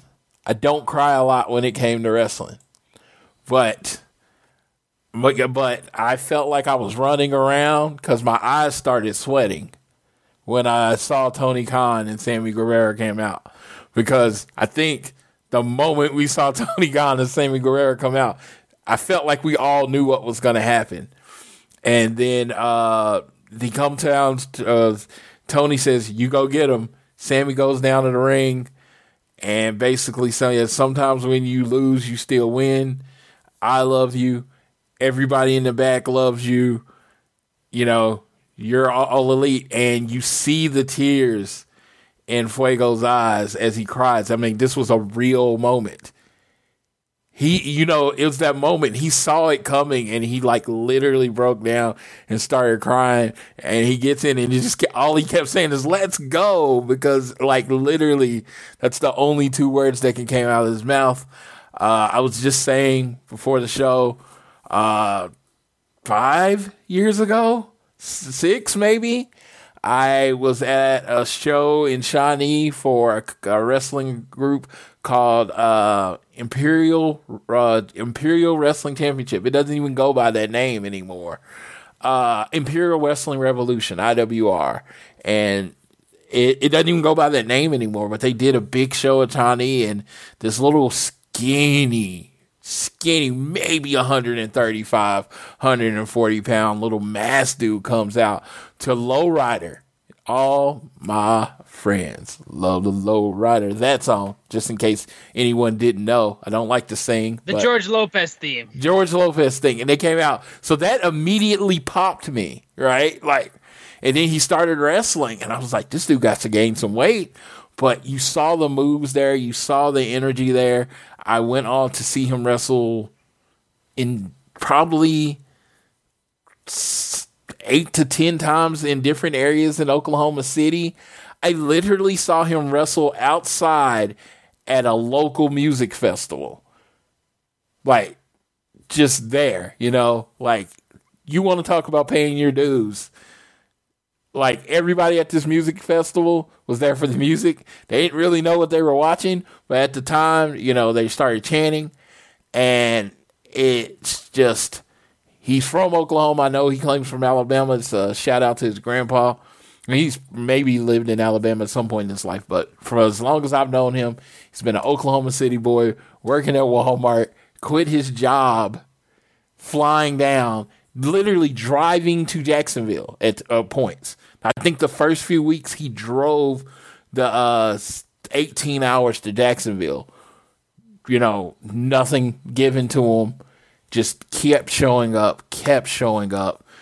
Uh, lesson in perseverance. I, I mean, I, I can, I'm honestly going to stop myself because I could probably go on another hour, and I know mm-hmm. people don't want to be here for another two hours. But for a person like he probably doesn't know me from Adam, but I've always rooted for him. You know what I mean? I've always been at the shows, and it's just like, congratulations, brother.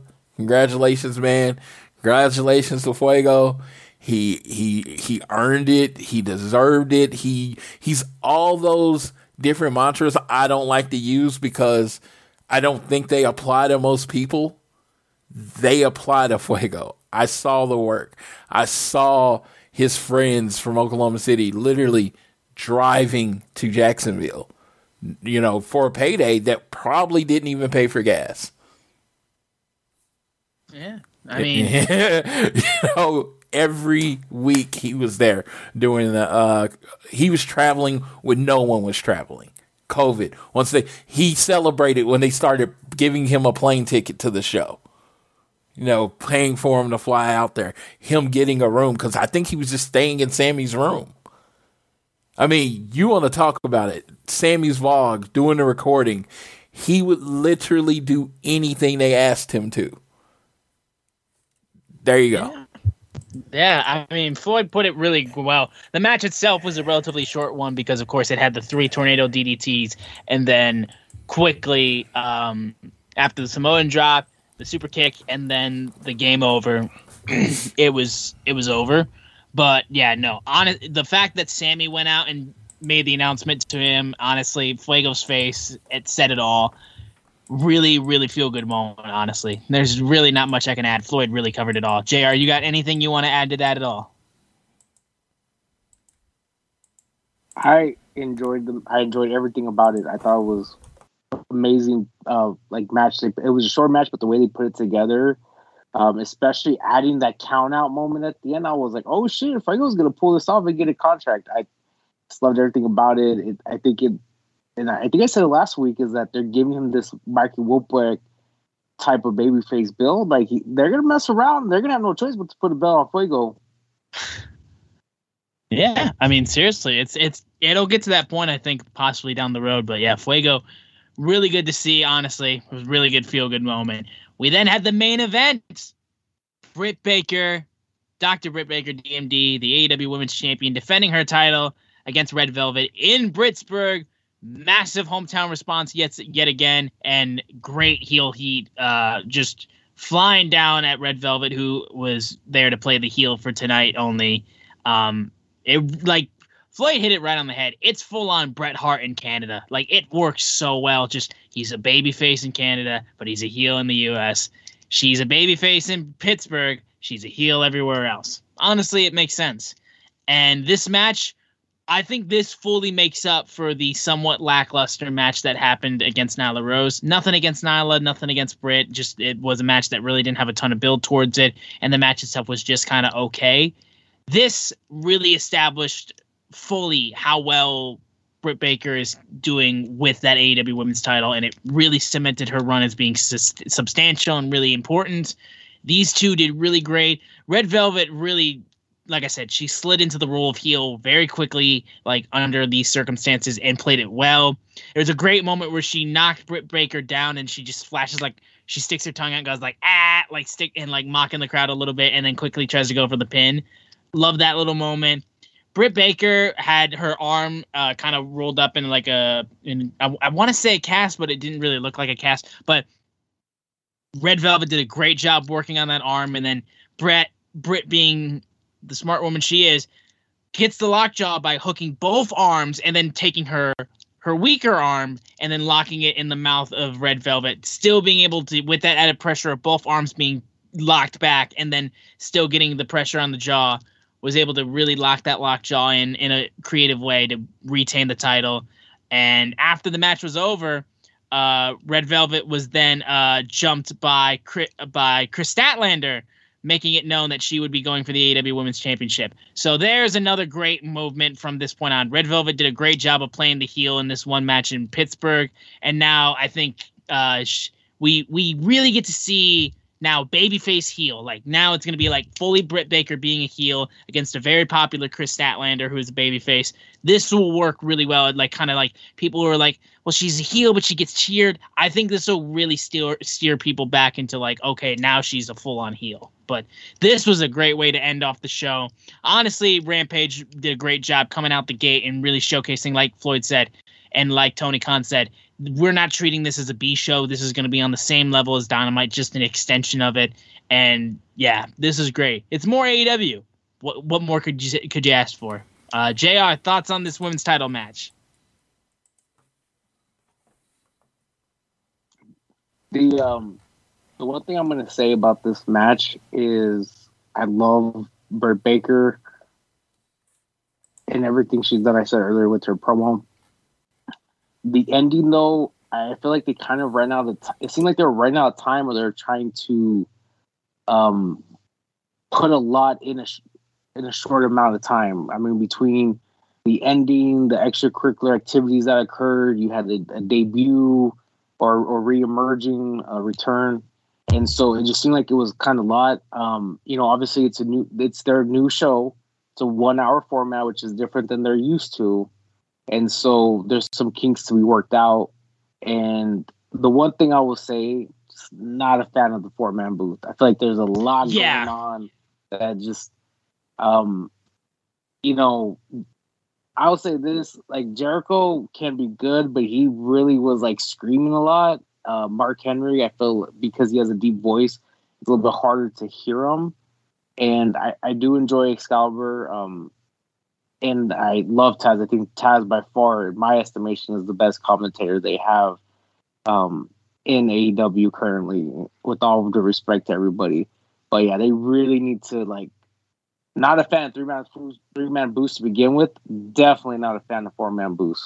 Yeah, um, before we toss it to Floyd, yeah, I will add on that too because yeah, I'm a I'm a commentary guy, so that means a lot. Um, yeah, when I saw the Foreman booth, I kind of was got scared, and then during the first match, I saw exactly why I was scared because everyone kind of had to lead into who they were talking to with this booth to let people know let them know like okay now you can talk so they don't talk over each other on a live tv show like that four commentators is just way too many like i again uh, like like jr i don't really love three man booths necessarily but aew has done well with the three man booth with uh with uh, JR, Excalibur, and Tony Schiavone. And whenever they include a, th- a fourth, it's normally just a wrestler or Don Callis and stuff like that. And I can deal with that to an extent.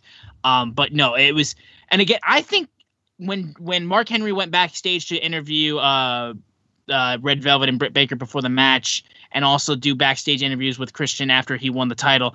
I don't think he came back to commentary. If I'm fully mistake, if I'm fully honest, because as far to my knowledge, when he went backstage to do his interview with Christian, he never came back from what I could tell because I didn't hear him again. I could be wrong and he was there, that's the issue with four man booths. You just don't get time to get your shit in if there's too many people talking. And if I was to like, I love Jericho. I love all four of these men on this booth. If I had to take a knock at like who to take away from the booth, honestly, I would kind of chalk it up to Jericho. While Jericho's good on commentary, he tends to get screamy. He really does. And while he does do a decent job of like, it's weird because he's kind of he kind of does like what he does on commentary, where he's a bit heelish and he's kind of like that little uh nod of like a heel baby face kind of like nod between uh commentating, but then Taz kind of does that too. Honestly, I would just kind of remove Jericho from commentary. As much as I love him, I just don't see like if you have to knock one out, I would knock him out because he kind of hired Mark Henry for this purpose to begin with, other than being a trainer. So I would say Jericho wouldn't fit, but yeah, also with Jamie Hayter being debuting after this and beating up Kris Statlander, I fully did not recognize her because when they said they re- she remade herself, she really did. Because when I looked up what she looked like back on Dynamite when she was on for the short period of time, full I was like, that's her. Like I, th- it was such a confusing point because it was such a drastic change in the way that she looked, and she hadn't been on Dynamite that long that Foley people just didn't know who she was when she showed back up because we hadn't seen her in a really long time, and she from where what she looked like with her hair to being fully blonde now like you could not tell that she was the same person. Like i fully forgot that that was her. So Austin, yeah. Austin, be honest. You thought it was Becky Lynch. i did not think it was becky lynch. The only small thing that thought was like Ronda. and i was like no it's not ronda that was that was truly what went through my head because i was like there's no way that's ronda rousey because that would be ridiculous She is But- not a small few person. Comment. she is not small yeah exactly I saw a few people comment on Twitter, um, just going through like some of the mentions. They're like, "Come on." A lot of people thought it was Becky, and I'm not gonna lie because it's, to me it looked like red hair. I was like, "Who is that?" And then I was like, "There's no way that could be Becky," especially because the commentators like they're hesitating and hesitating, and it just was somebody I was did not expect to see, and, and I'm not familiar with her work to be from honest. yeah i never got becky from that though but Yeah, because this chick seems like she's like five ten. She just seems so much bigger than Becky to me. yeah Uh, I when I, didn't look at height. no, saw like her. I mean, I'm a I, I'm a I'm a size dude. So the first thing I saw was that she was like good four inches taller than Britt Baker, and I was like, good lord, this chick is big, and uh, that's all. It's awesome to me because I love it. And she just came in there, and Kris Statlander and me, she Kris Statlander is only a few inches shorter than me, and she was over Kris Statlander. So she's a tall chick. And yeah, and she kicked ass. And I love it. I love it. I like Britt. Uh, has a heater. She has muscle. It'll only help her to be more heel. Now she has a tag team partner in matches where a Rebel doesn't have to wrestle and she can just be Rebel. I thought the match was really well done. Uh, the visual of all the towels turning you know, like towards the end of the match with everybody spinning the towels. I thought that was a great visual. That if you're going to do something for Britt Baker's uh, package, uh, video packages later, you definitely have to have that visual moment in there. And Britt stayed a heel. She didn't do anything face. She stayed a heel, and I love that about her. She's so good. Uh, I thought Red Velvet stepped up every time they put her in a big moment. She steps up. And I think she stepped up in this match, told a great story. She's just not as good at, on Brit's level right now. And that's, I mean, the world champion's the best wrestler in the company. Nothing wrong with that. Yeah. And that was AEW Rampage, the debut of AEW Rampage. And we'll quickly wrap up by doing our pre. Austin trying to cut out there. Uh, can you hear me, JR? Yes, Okay. I thought it was me that cut out. No, it's me and you are here. Austin's not. But we are going to do a preview. Hello. Yes, we're going to do a preview of next week's Dynamite. Take it, Austin. I'm back. I don't know what happened because I could still hear you guys. So apologies for the technical difficulties on that part. Um, but yeah, we can now do our preview for AEW Dynamite. Then we'll send you guys home from this episode of All Things Elite. The matches that have been announced so far are the Young Bucks versus Jurassic Express for the AEW Tag Team titles, Chris Jericho versus MJF in the final labor of Jericho, where Jericho cannot use the Judas effect and there's no Judas music for the entrance. And then Darby Allin teaming up with Sting to face off against 2.0 in a Texas Tornado tag match. And those are the matches that have been announced so far. Yeah, I'm very excited for Texas. Also, uh, that I didn't put it on here, so this is on me. Uh, the guy Dan Lambert from America Top Team is going to be making. Oh, an yeah, that appearance- is true. Yeah. uh, appearance next week. So apparently, there's going to be some guys from the UFC making an appearance on AEW next week, begin to speculate. But uh thing I'm most excited about, and I mean everything on here is good, but Sting and 2.0 is just so freaking entertaining as a team. Again, when you think about the idea of them just being able to do anything and make it interested, you wonder why someone else couldn't use them. But yeah, I, that's the match I'm excited about. Uh, it's in Houston. Again, I'm gonna be very depressed next week because you know, in it's so close to me. It's generally in driving distance, but sometimes, as Jr. has starting to teach me slowly, is that I have to tell myself no sometimes.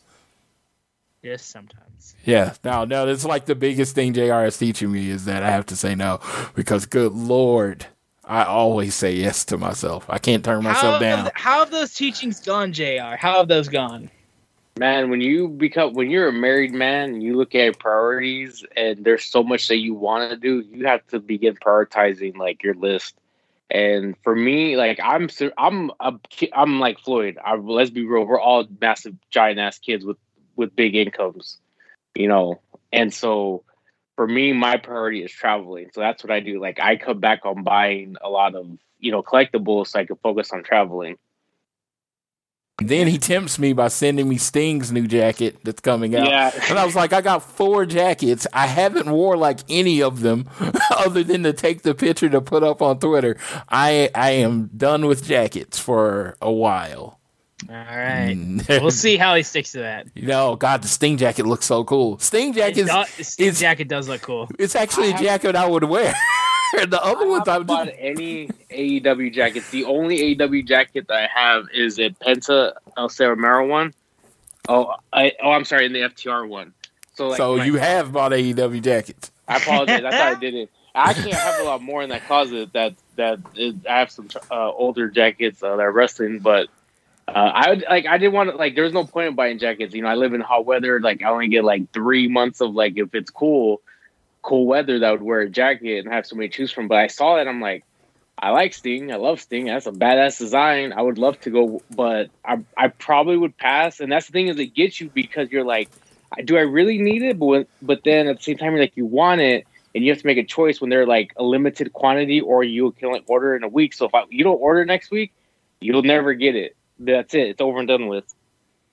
So, so on the twentieth, when we're uh, when uh, we're in Chicago, Austin, it's going to be eighty-two with isolated thunderstorms. So it seems like jacket weather. So I think you got to bring your CM Punk jacket. Oh, you know I am. Yeah, like that for that show specifically. I have to. I will be in my Fuego del Sol jacket. Way to go! He got. I'll wear my uh, I'll wear my AEW Chicago shirt just so I have something AEW related. Uh, I know. I'll wear my Los I'll wear my Los Angeles Dodger jackets in Chicago in two weeks. No, no, it's so funny. It's gonna be so funny because if you've seen Fuego jacket, in all honesty, oh, it looks like a piece of shit. It's a terrible jacket. So I'm gonna be walking in the airport with this jacket on. if people are Dude, the looks you're gonna get, the yeah. looks you're gonna get. like what? The, what are you doing? Why do you have that on? I mean, my Chicago jacket, my my CM Punk jacket is loud. It is loud. Yes, so I. But it's cool. It's cool as fuck. Though. Yeah, it's a cool jacket, but mine it looks like a. Yeah. Chi- it looks like a child drew the jacket. So like, oh, my kid drew me this. My kid drew me this. Yes, so yeah, so it's it's very fun. But I am really looking forward to Dynamite and Rampage next week. And honestly, with Rampage, it's gonna kind of change the format of this show because I'm probably gonna have to. Dance. Yeah, uh, it's probably gonna have to like I might probably have to record audio, like you know, because there's so many. It's they AEW when we started to sh- didn't have a show. Now they have four weekly television shows. Well, two YouTube shows and two national TV shows. And then they'll have Roads to the Top. And then you got to watch Being the Elite. Then you have to watch Sammy's vlog to get, you know, the added detail of each show. And it's just like, AEW's trying to take over your life. They really a are. A little bit. A little bit. I mean, they've already taken over my pocket. but they, take over my life. But uh, to show you the, JR's influence, there was a SmackDown in Tulsa tonight. I did not go. Uh, AEW, and I think it was in Waco or Austin. I didn't go. Uh, and then there's going to be AEW in Houston next week. Did not go. That's the influence. There you go. well, I think that'll wrap it up for this episode of All Things Elite. JR, my bud, thank you again once again for coming on the show. It's always a pleasure to have you on. Be sure to check out the Trick or Treaters podcast uh, as soon as you can on this formerly Friday the 13th. Uh, listen to some horror podcasting uh, fun from JR. Uh, where can people find you once again on social media, JR? Um, always appreciate talking to you guys, especially after yesterday. Um, today's rampage and talking to you guys definitely lifted my spirits up. So you can find me once again at at Trick or Treat Pod. That is at Trick or Treat Pod, uh, home of Trick or Treaters podcast. Uh, you also find our link our link tree on there where you can access our merchandise as well, and uh, you know help out uh, small uh, small time content creators. And everybody have a wonderful weekend. Absolutely. And once again, guys, be sure to continue to download this fine show on Google or Apple Podcasts. You listen to us on Spotify or any other podcasting platforms. A share with your friends, family, coworkers goes a long way for us. It truly, truly does.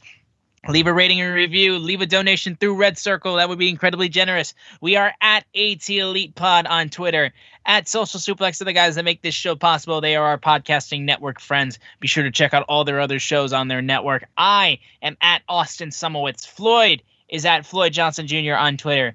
And Floyd, go ahead and take us home for this episode of All Things. Honest, honestly, everything I usually say at the end of the show has been said. Get vaccinated, support our wrestling, whether you're at home, work, or school. Always do your best to be elite.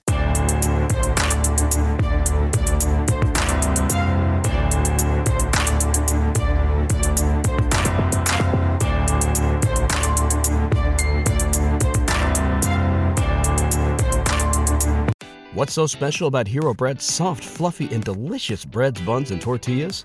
Hero Bread serves up 0 to 1 grams of net carbs, 5 to 11 grams of protein, and high fiber in every delicious serving.